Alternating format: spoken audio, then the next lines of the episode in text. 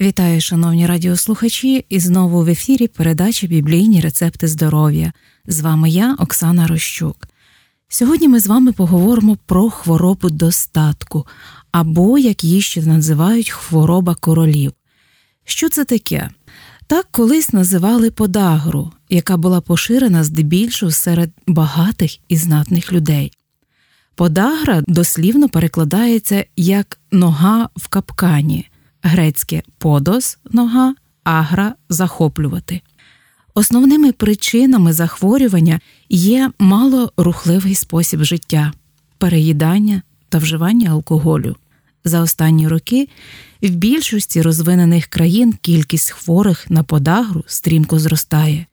Ця недуга впевнено захоплює широкі верстви населення, тож тепер її називають хворобою достатку. Частіше нею хворіють чоловіки після 40-50 років.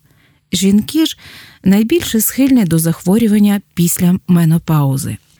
Перші прояви подагри зазвичай найяскравіші і запам'ятовуються на все життя. Після веселого застілля чи ситної вечері людина лягає спати, а вночі прокидається від сильного болю у великому пальці ноги. Біль настільки нестерпний, що за кілька годин ногою неможливо поворухнути. Палець стає гарячим, червоним і опухлим. Хворому здається, що в стопу вп'ялися тисячі колючок. Приблизно за добу всі симптоми подагри повністю зникають. Через таке раптове зцілення в лапках людина не квапиться йти до лікаря. Однак через деякий час, місяць чи навіть рік, симптоми знову повертаються. Поступово час між нападами скорочується і, на жаль, починають страждати інші суглоби. Подагра виникає через порушення обміну речовин, внаслідок чого в крові підвищується рівень сечової кислоти.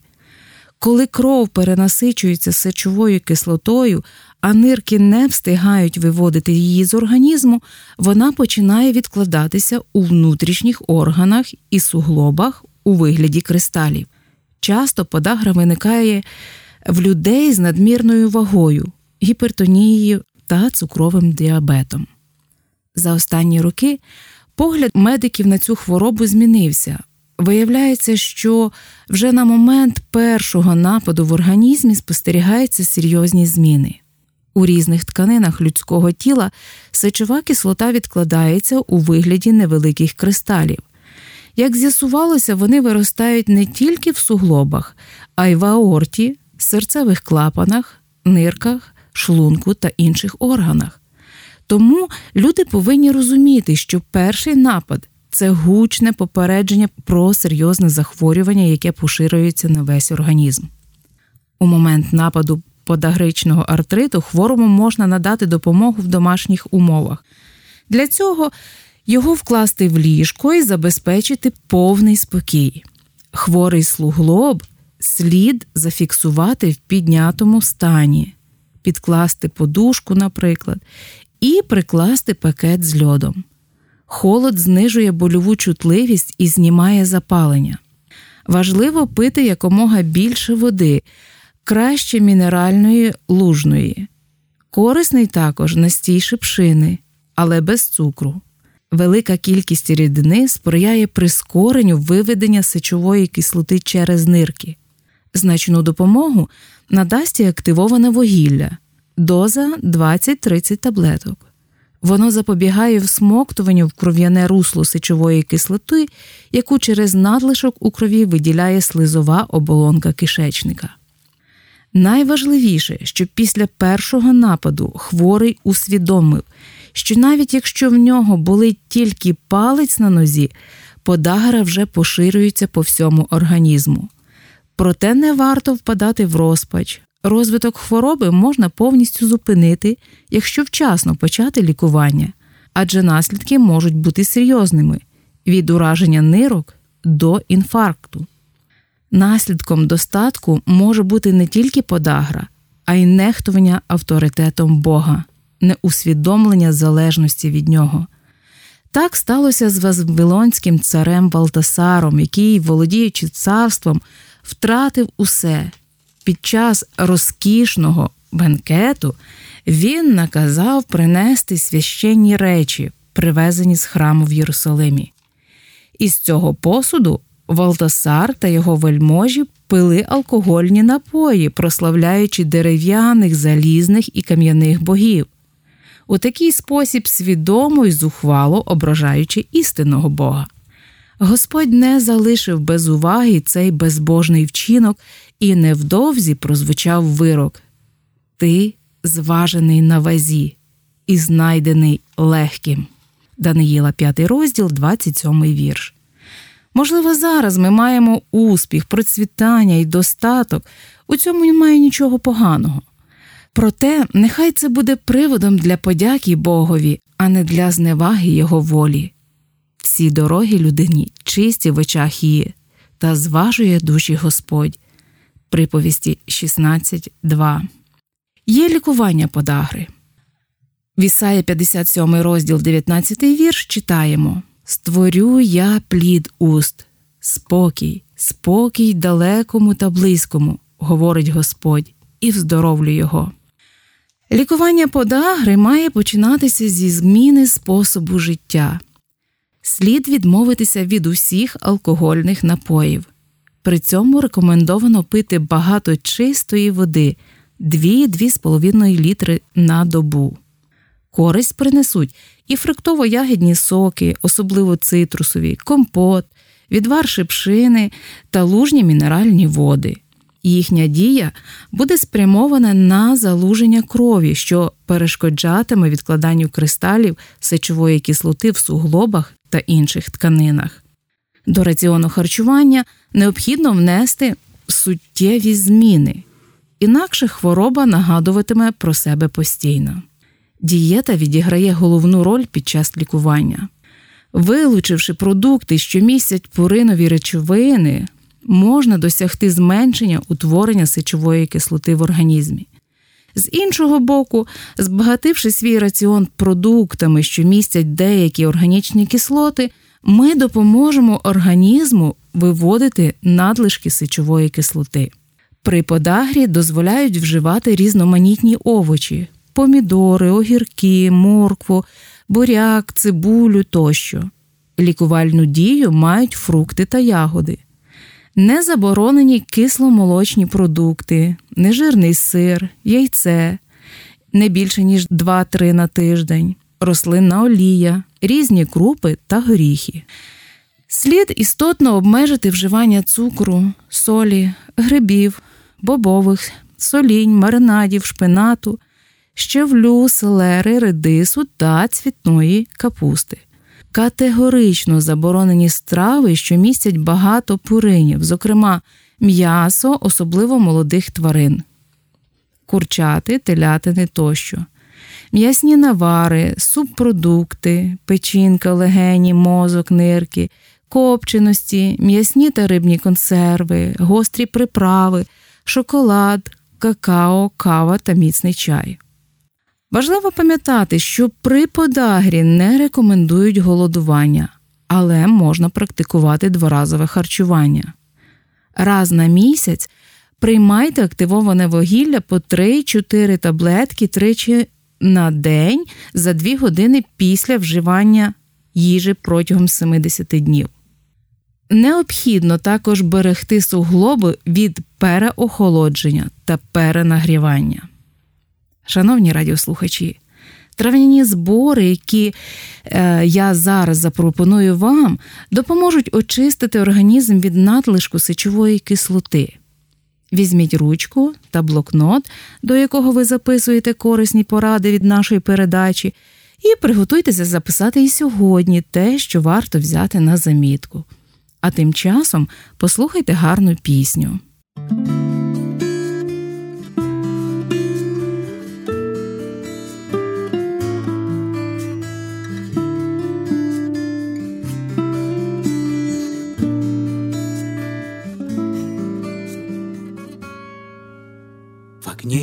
Огне испытания пылает душа и скорбит. Но это страдание нисколько душе не вредит. она закалится и станет сильнее в огне. Ведь все, что случится, ко благу содействует мне. Она закалится и станет сильнее в огне. Ведь все, что случится, ко благу содействует мне. Бывает, приходит совсем неожиданно зло. Но время проходит, и я говорю, повезло. Былое несчастье вдруг новый берет поворот становится счастьем, и сердце от счастья поет. Былое несчастье вдруг новый берет поворот. Становится счастьем, и сердце от счастья поет.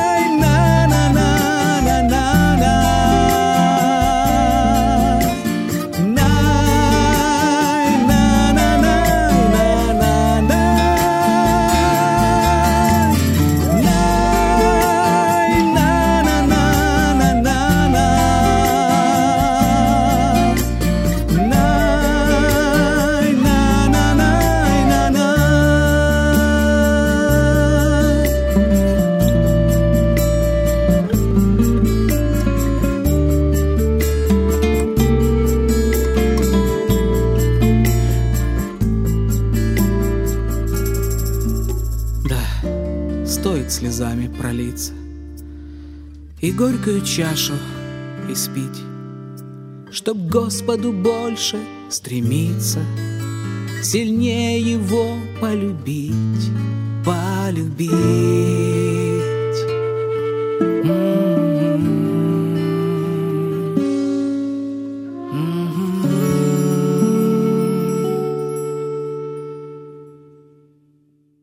Отож, трав'яні збори, які допоможуть очистити організм від надлишку сечової кислоти.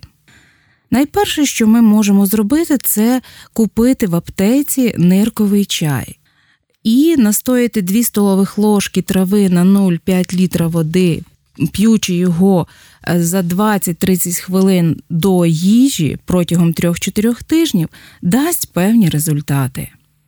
Можна зробити ось такий ще рецепт одну столову ложку кукурудзяних рилець, плюс одну столову ложку парила звичайного, плюс одну столову ложку фіалки триколірної, настоїти на 0,5 літра води, пити до вживання їжі за 20 хвилин. Можна приготувати ще один рецепт: одну столову ложку трави та кореня суниці, плюс одну столову ложку листя брусниці. Залити 0,5 літра води і пити до вживання їжі за 20 хвилин. Друзі, сказані щойно рекомендації не можуть замінити консультації лікаря. Наприклад, тривалий прийом сечогенних препаратів при гіпертонічній хворобі може стати причиною загострення або виникнення подагри, тому консультація лікаря завжди необхідна. Не забудьте також у молитви звернутися до головного лікаря Ісуса Христа, котрий сповнений милосердя і бажає допомогти нам. У своєму слові Він дає нам прекрасну обіцянку Створю я плід уст, спокій, спокій далекому та близькому, говорить Господь, і вздоровлю Його. Ісаї, 57 розділ, 19 вірш. І, як завжди, на закінчення передачі поділюся з вами рецептами смачної страви. Сьогодні це буде плов із сочевицею та ячмінною крупою. Запишіть інгредієнти: 200 г сочевиці, 100 г ячмінної крупи, 1 цибулина середнього розміру, 1 галузка селери, 750 мл курячого бульйону, 8 столових ложок оливкової олії, 1 друга чайної ложки кмину, невеличкі пучки шавлі та чабрецю, сіль. Починаємо готувати. Попередньо намочіть сочевицю і ячмінь. Варіть їх разом у великій кількості води злегка підсоленої, приблизно 20 хвилин. Час приготування залежить від якості вибраних продуктів. Доцільно завжди дотримуватися вказівок, позначених на упаковці. Якщо час приготування сочевиці ячменю різний, то треба їх варити в різних каструлях все-таки. Добре відсідити, протушкувати в олії до м'якості потрібнені цибулю і селеру, змішати це із сочевицею та ячменем, додати шавлею, кмин, чебрець і бульйон, при потребі злегка посолити, накрити кришкою і залишити на маленькому огні ще на 10 хвилин. Думаю, що страва, яку ви приготуєте, буде вам до вподоби. Друзі, не хворійте, будьте здорові! Слава Ісусу Христу!